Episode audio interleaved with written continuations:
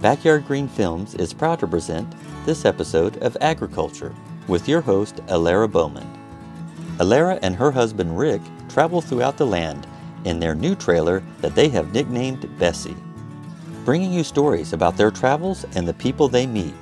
They visit farmers, ranchers, and just about anyone who loves putting their hands in the dirt or their feet in stirrups.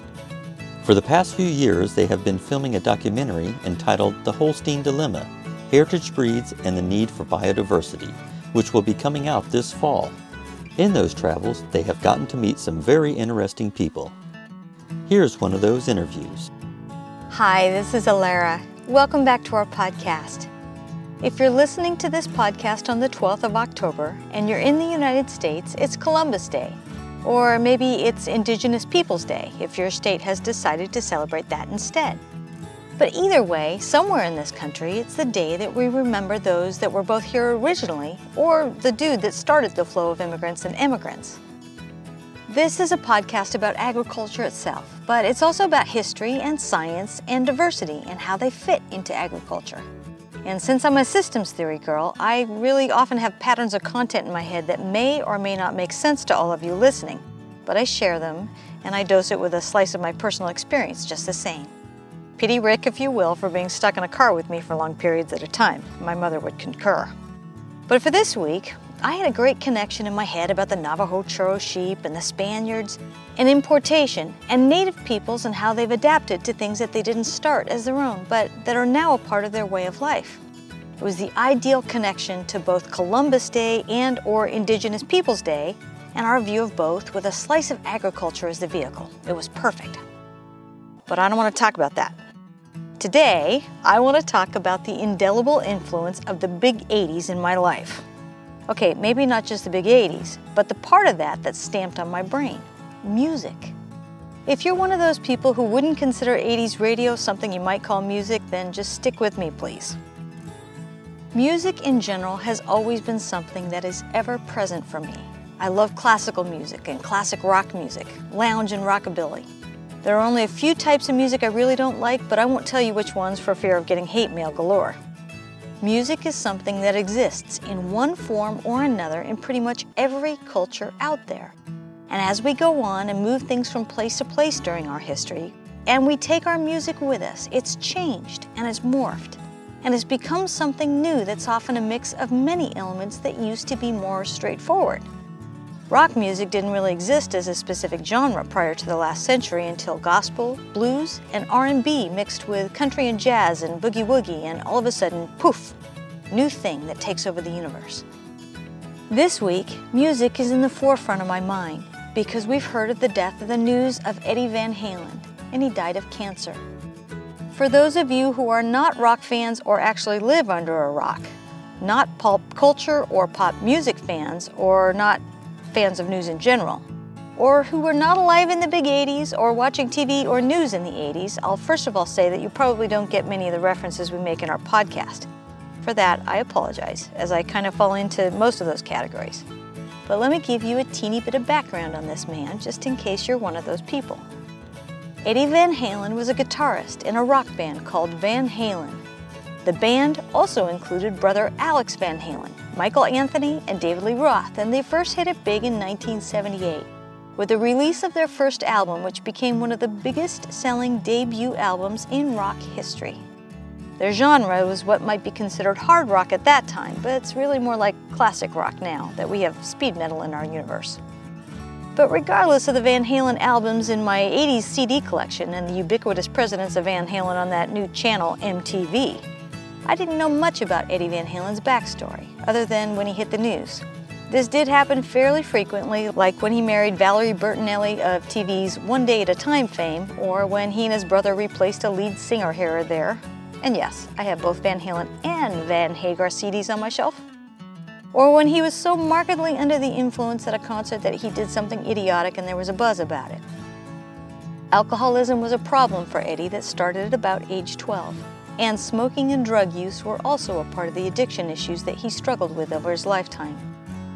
Eddie and Alex were born in Amsterdam, not in the US, and that was a new one for me.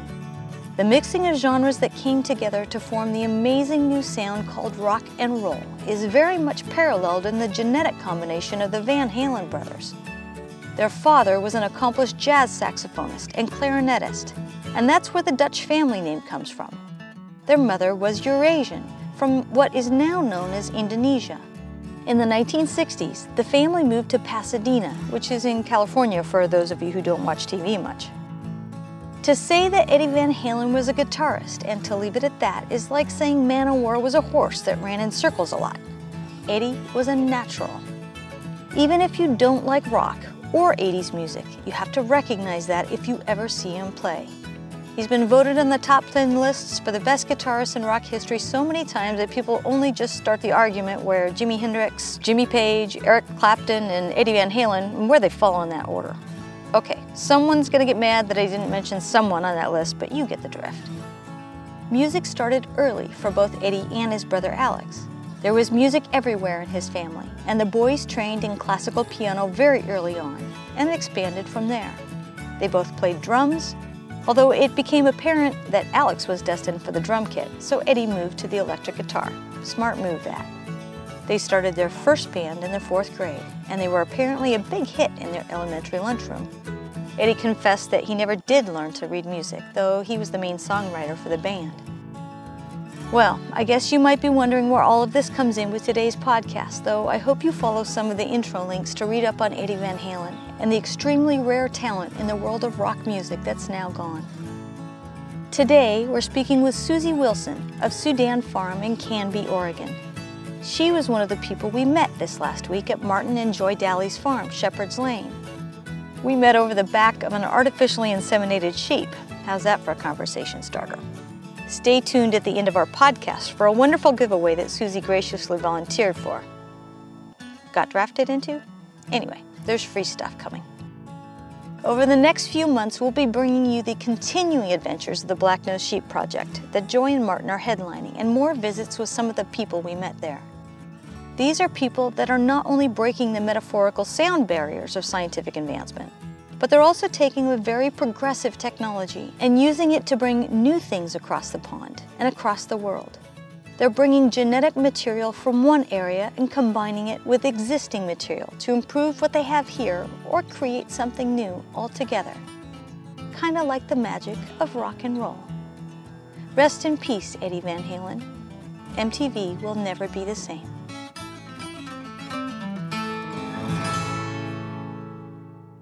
My name is Susie Wilson, and my husband Dan and I live up about an hour from here uh, in Canby, and we have my husband and I have SuDan Farm, and we have been raising sheep for gosh, 25, 30 years, and we've been through numerous breeds, um, meat breeds, uh, etc. But very quickly on, I uh, settled on Border Leicesters and we have a few Coopworths and we have a few Gotlands. We've done some of that. Um, I'm a fiber person initially, it was how we started. I've been a knitter since I was five and I've been spinning since the early 80s. And when I met my husband Dan, um, he's kind of a meat guy.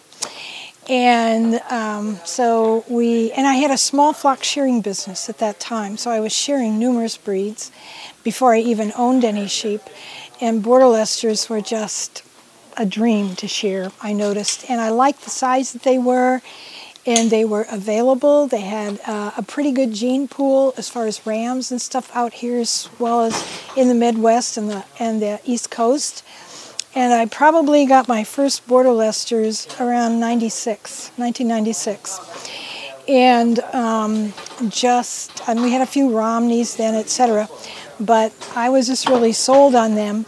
We started direct marketing um, in 2000, and we do numerous farmers markets. We were uh, supplying wholesale and retail USDA lamb to 30 restaurants, not just with border Leicesters, but other breeds that we would also purchase uh, grass-fed Oregon lamb, and so that's been, been very successful. So we raise breeding stock. I, I have a closed flock. I'm certified on the U.S. on the APHIS export program, and um, I don't buy ewes, I buy occasionally rams. But we started doing AI in 2000 when it became doable, really, for a small producer to have access to some of the best genetics in the world. And we started with New Zealand semen. We've used Australian, uh, and since 2016, I, I uh, have used two, now two UK rams also. But um, we ship animals all over North America, Canada, and all over the US. And um, we, dire- we direct market their meat, wool products, raw fleeces, and processed items, curls and yarn, and uh, felted wool insoles. We, we sell numerous pelts, a couple hundred pelts a year, through our farmers, the two farmers markets we do every weekend. They're immensely popular. We never have enough. And uh, so it's just really a great, they're great dual purpose animals. And they're easy to handle, they're excellent mothers, they just. And once we started using imported semen, it made a huge jump in our flock. The quality of the animals, the, the amount of wool they grew, their size, their breed type. They should have a Roman nose, long erect ears, no wool on their heads and legs, and they should have uh, a curly, shiny pencil lock that curls on the tip. That's called a pearl tip. That's what their wool should be like. And um, so I've been doing AI since 2000. Martin started doing our AI in 2002. So he's been AIing for me for 18 years and has done a great job. And some of the semen I brought in myself, some I got through Martin, who got it for me. But um, every we naturally breed mainly, but also when I can get semen, um, then we also will AI 10 to 12 also to keep up with good genetics. So um, that's kind of our story. So now you used the word closed flock. Would you explain to a layperson what that is? Yes, once um, 2000, in 2000 when we started doing artificial insemination, at that time you had to enroll on the federal Scrapie program in order to access any semen anywhere. And so uh, my flock entered that program. We, and I'm still, I'm still, uh, it changed, and several years ago, it became the federal export program. Um, to send sheep to Canada, for example, you have to be in you have to be an export flock. So I buy no ewes, I raise my own ewes, and we get annual inspections with a federal vet. You have to keep very close paperwork uh, to where every single animal goes. But closed means I don't buy ewes from other people. I raise them myself because of health issues and all the things you can bring in. So at this point, there isn't as much semen easily available for Border Leicesters.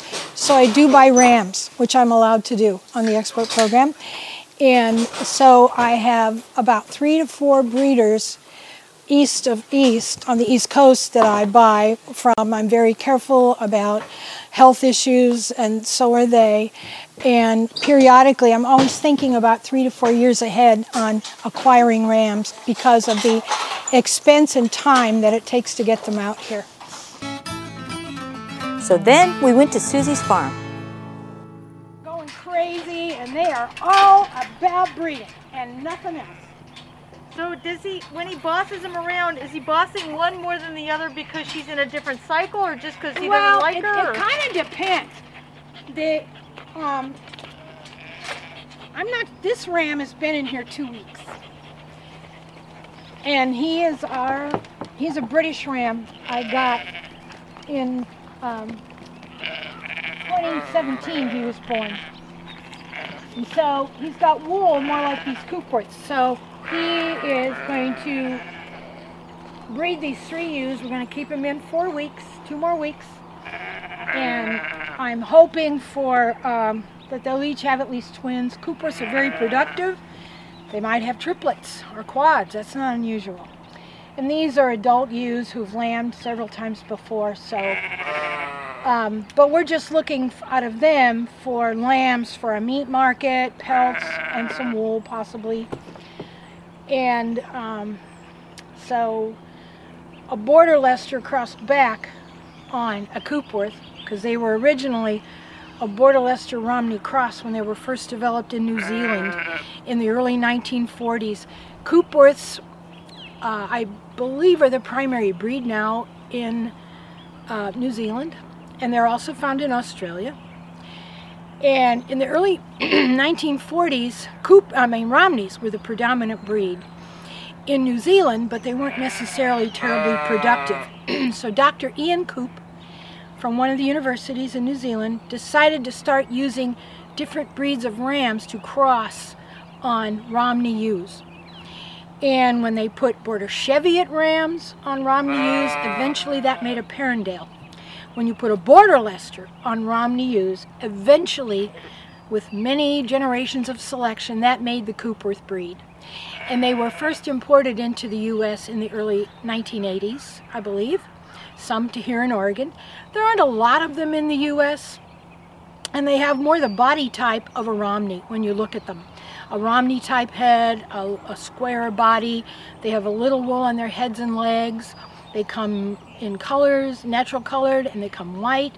They're a really productive breed from all standpoints. And we have a similar climate to New Zealand, and so they do very well here as a grass based breed. And they're wonderful mothers, and they milk like crazy, and they're really good sheep. And so this year, though, and they have wool more like a Romney. Some of them will have more curly wool, similar to a Border Leicester. Uh, this ram has wool more like a Romney, and so that's why I'm crossing him on these three ewes. So we'll get some lambs for production.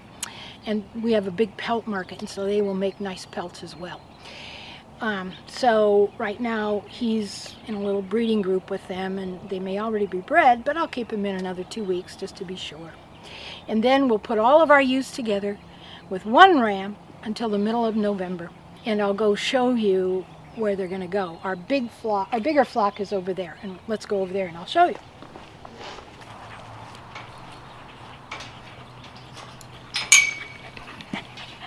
Come on in with me. Boy, the weather was pretty great, didn't it? Did. Oh, we have a llama too. Yeah, that's Scout the guard llama. He's 18 and still working. Okay, so this is your bunch. Let me go in. We can all go in here. Yeah, these are the adults, and with the you'll see mainly border Leicesters, but you'll also see, and let me point them out. I have two Gotland, high percentage Gotland ewes in here, and they are the two gray ones right there. They're a smaller. Um. You can read about the history of Gotlands. They're a very old primitive breed, and you find uh, them primarily in Sweden. Um, they're in Scandinavia, Norway, they're in Denmark, Holland, the UK, and possibly other areas. They are um, considered a medium sized sheep. They look a great deal to me like a Finn. They're one of the several breeds that are born with a naturally short tail, so I don't dock their tails. They have really lustrous, curly, beautiful wool. And in Europe, they're raised for meat and pelts primarily. And um, the way you no live animals are allowed to be imported from Europe. And so the way you get Gotlands and the way other more unusual breeds from Europe were brought here, like blue-faced and Wensleydales, etc., and Valais Blacknose, you have to do what's called an upgrading program. And this is commonly done in cattle and horses and all kinds of other animals. To make Gotlands, you start out with, there are 10 long wool breeds that you can begin with, and you put purebred semen into those ewes. And then eventually, over about six to seven years, if you keep doing that, eventually you get lambs born that are almost 100% Gotland. Not quite, but close enough in the US that that's how it's done. And so I think it was in 2004 I started Border Leicesters are one of the breeds you can upgrade.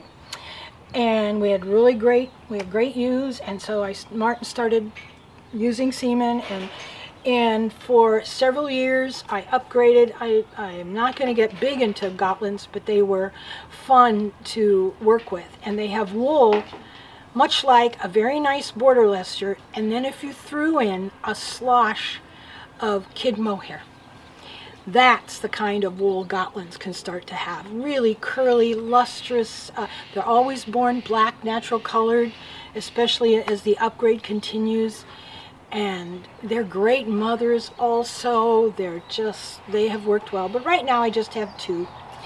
And i'll probably look at increasing that number in the next year or so. But mainly we have border leicesters because that's the breed we like and that works so well here. Again a northern european breed.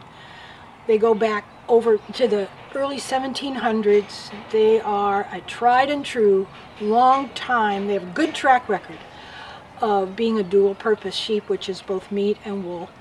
So we've stayed there and we've just spent lots of money on great genetics to improve things over the years. And um, there we are. Well, now I noticed that the the got I can see the Gotlands right away. Very Yep. distinct wedge-shaped head. Yep. And then the two crosses that I see in there look like your border Leicester head, but you just painted it black.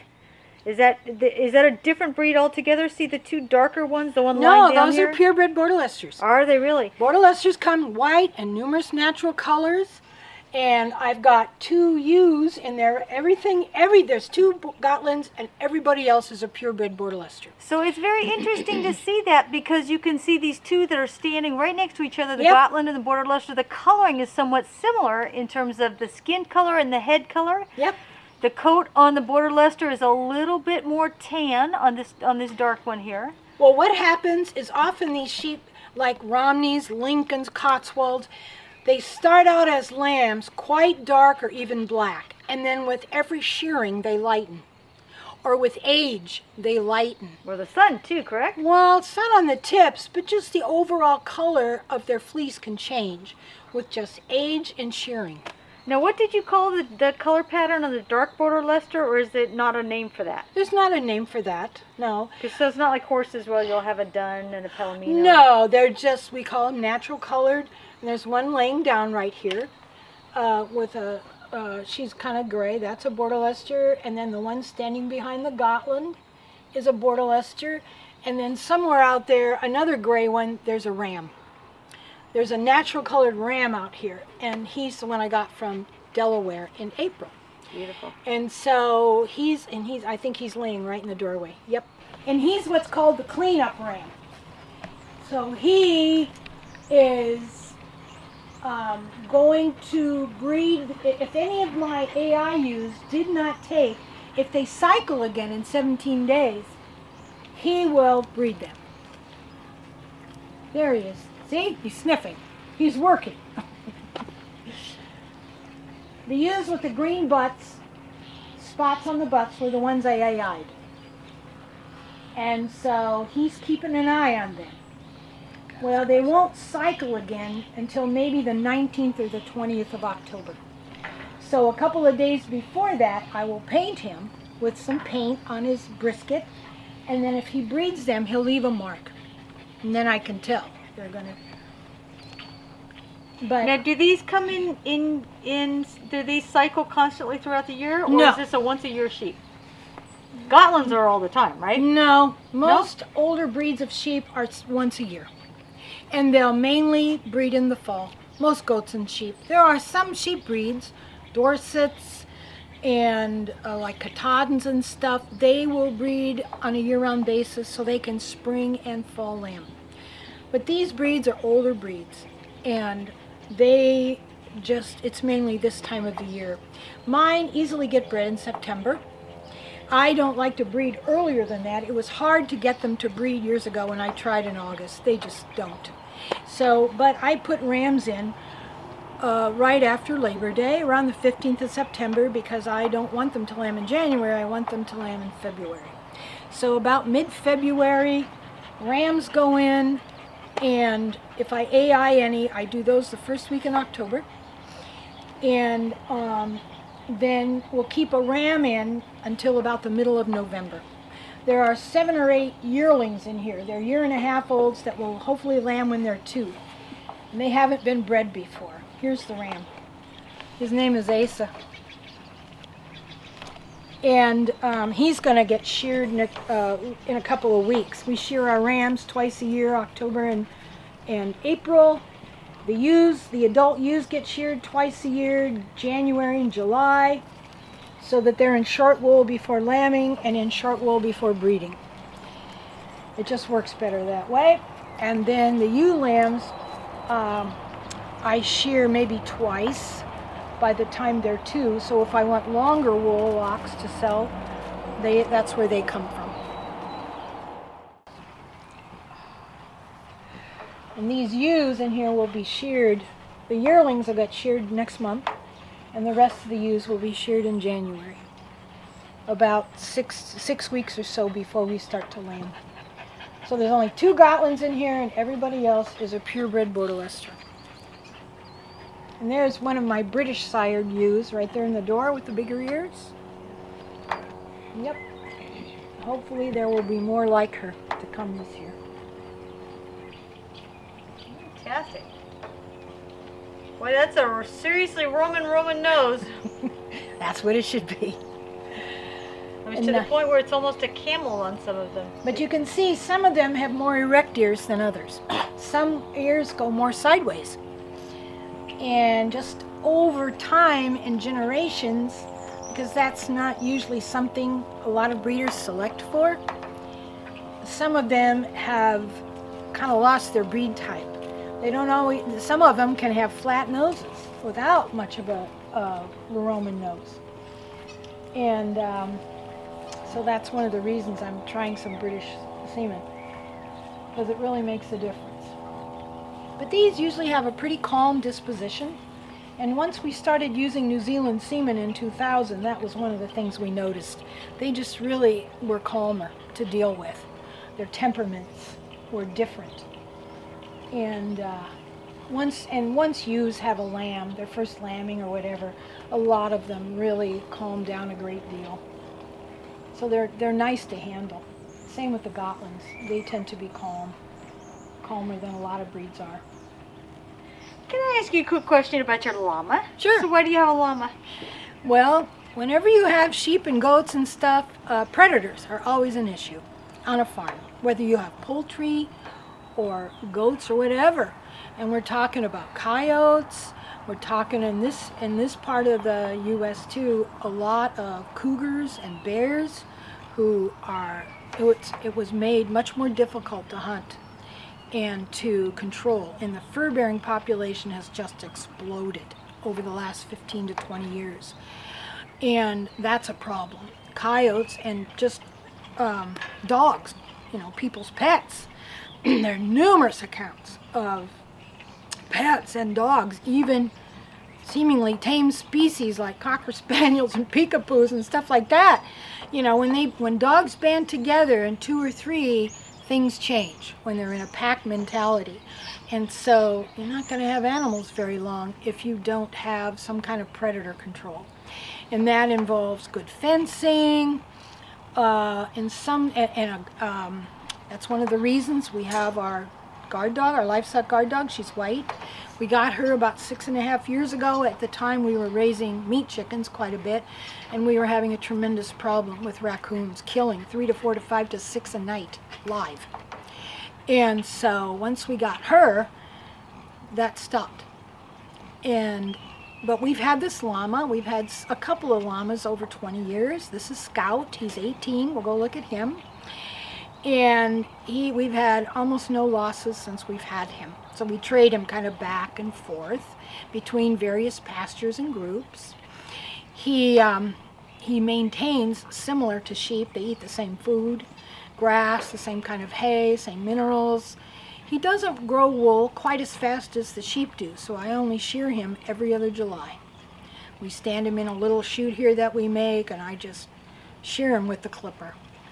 And if you shear in about July, they have enough time by the time October and November, when our cold weather hits, that they have enough wool to have good coverage.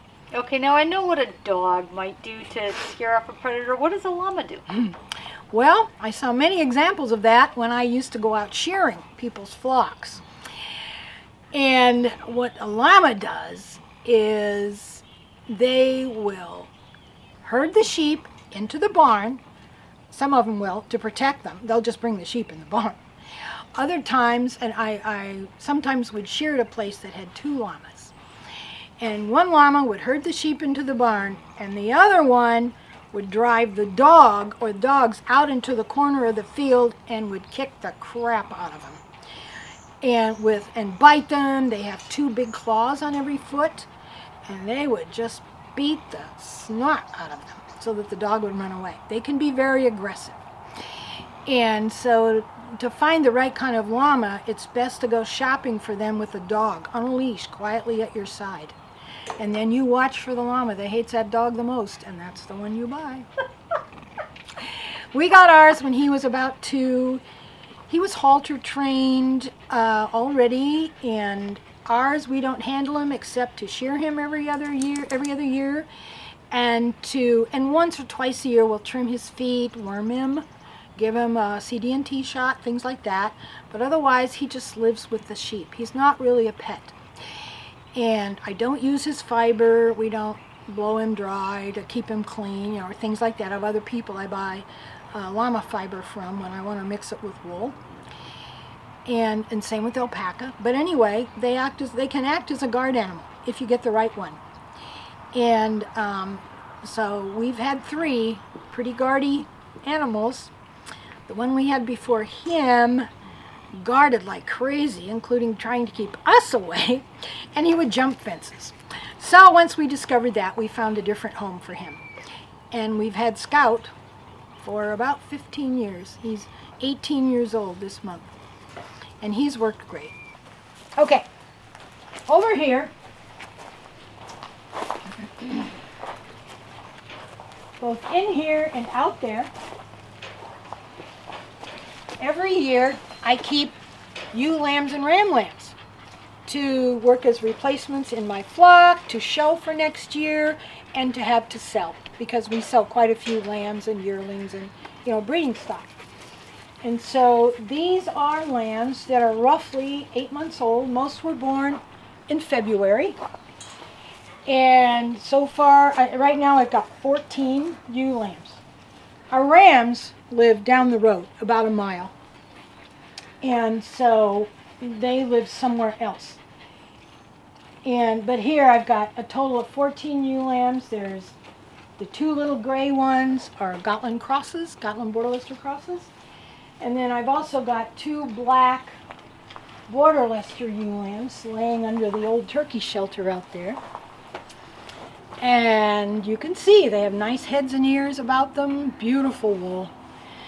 Not every animal that you raise is breeding quality though. And so if you're going to be a serious breeder, it's important to call the ones that don't. And so the animals that don't make the cross for breeding animals, they go to the butcher to become chops and a pelt. And so we only keep the best. And I've already sold a bunch, so I've kept these so far so that I can continue to assess them. They, a lamb can change a great deal in a year from the time they're a lamb and a year later when they're what's called a yearling. The second fall they're alive, when they're a year and a half, that's when ours get bred. There are people who breed ewe lambs, but we don't there are some issues sometimes trying to do that.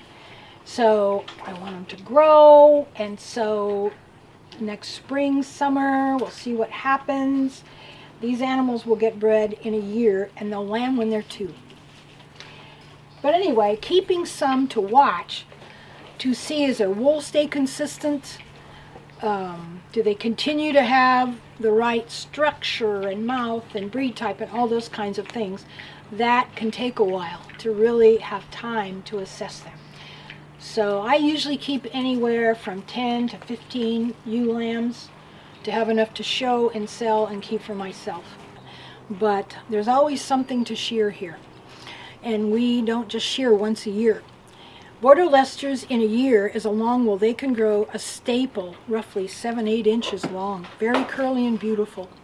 But in a climate like ours where we get so much rain, 40, 45 inches a year, if I let them go a year, their wool can start to mat and cross fiber and felt. So the, uh, the adults get sheared twice a year, and that leaves me about a four inch staple. Most of that wool gets processed into roving and bats and yarn and felt and whatever, and it's the perfect length to send to a mill. Most fiber mills like things six inches or less. So it works great. And then if I want longer wools, I let the yearlings go a little longer, eight months. But it's a matter of shearing the fleece when it's ripe. It's like a vegetable on a fruit or, or fruit on a vine. It reaches a peak of ripeness, kind of holds there, and then starts to go downhill. And what happens with wool, as it starts to go downhill, it mats and kind of starts to be what's called cross fiber. And then it's not so easy to get processed.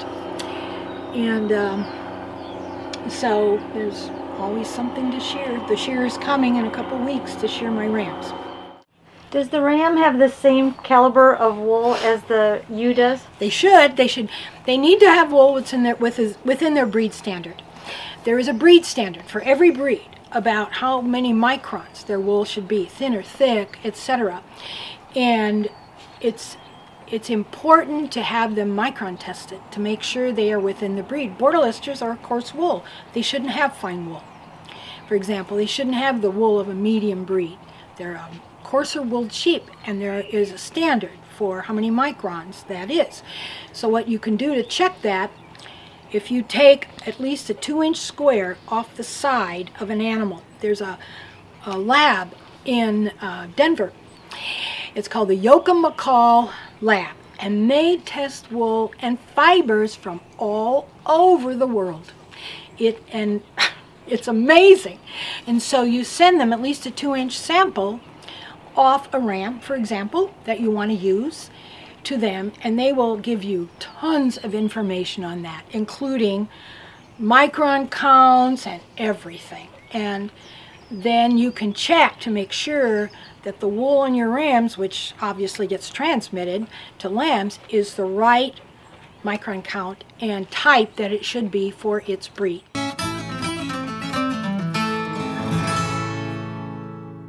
We talked out there about many of the products that you have, so tell me about some of the things that you sell. Well, we sell uh, rovings. I have eight ounce, what are called bumps of roving off our wool done by a mill up in Quilcene, Washington. And some of it's straight border Leicester, some of it's blended with merino or mohair or all kinds of other fibers. And so people can contact me for that. Usually I do white and natural colors primarily. Uh, I do bats. Felters tend to like bats. And so he, this mill does for me about a six foot long bat, about this wide, and they're a pound in size. I have it specified how much. So I do a small amount of yarn. Yarn processing is pretty expensive to do.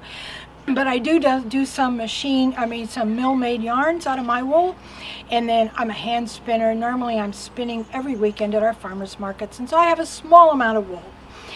And then we also get, um, you know, uh, for our animals that go to the butcher and some of the other ones that we buy, we sell a lot of tanned sheepskins.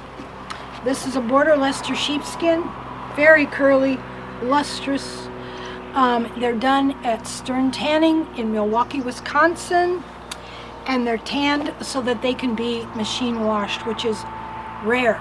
Most of the time, if you see sheepskins at places like Costco, IKEA, and such, they're imported from China or whatever, and they cannot be washed.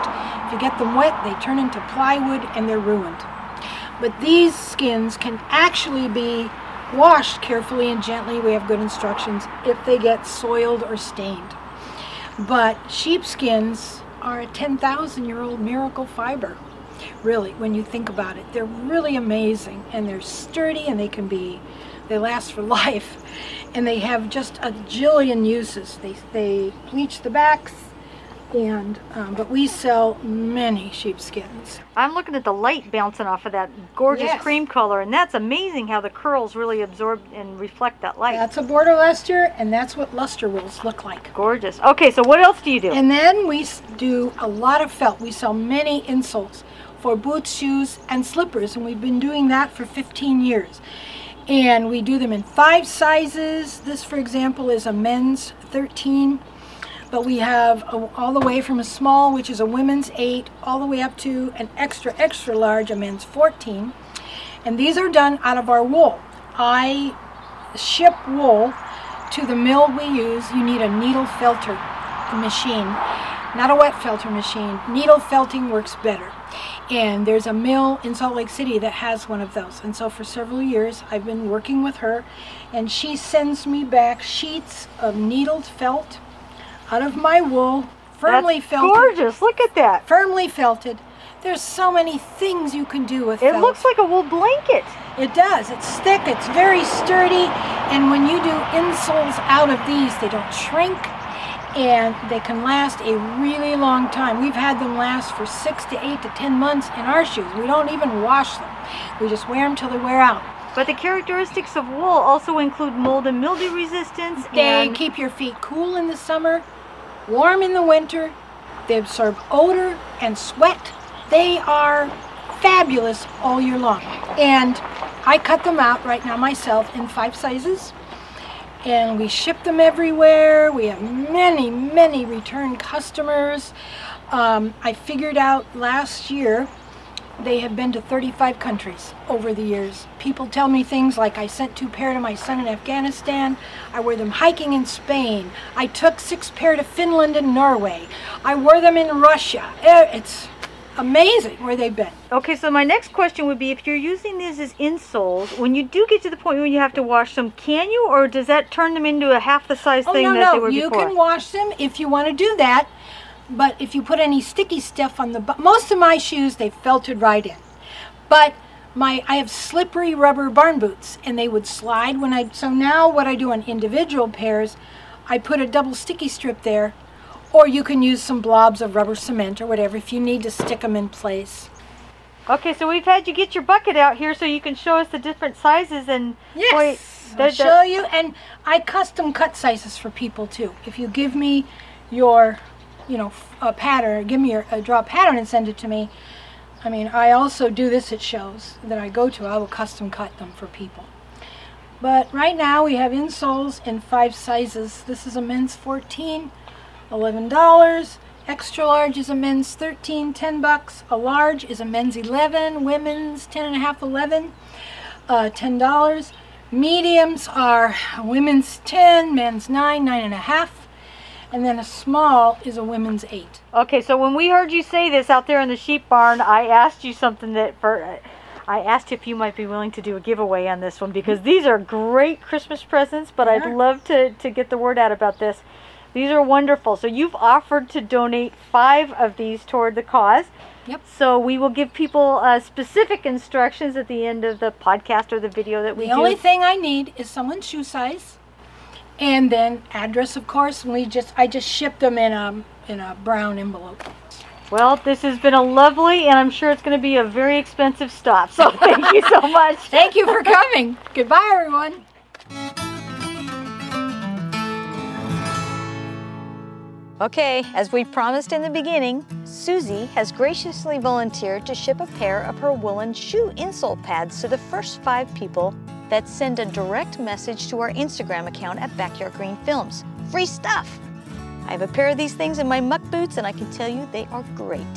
We will contact the lucky winners on how to receive your pair of insoles in the mail direct from Susie. If you liked our podcast, please subscribe. This is how we keep going. And please ask your friends to join us. Please also feel free to post any comments or questions to our social media sites. You can find us on Twitter, Instagram, and Facebook under Backyard Green Films. Thanks again for listening.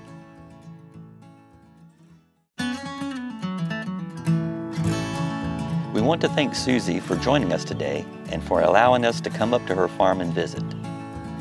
If you'd like to find out more about Susie and her farm, please visit SudanFarm.com. Also, if you'd like to find out more about the Border Leicester sheep, please visit American Border Leicester Association at ablasheep.org. Again, that is ablasheep.org.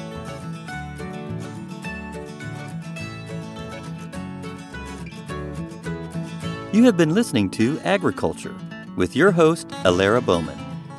Please tune in for more upcoming episodes from our travels. I'm Rick Bowman, your behind the scenes editor. Until next time. This has been a presentation of Backyard Green Films Productions, all rights reserved, copyright 2020.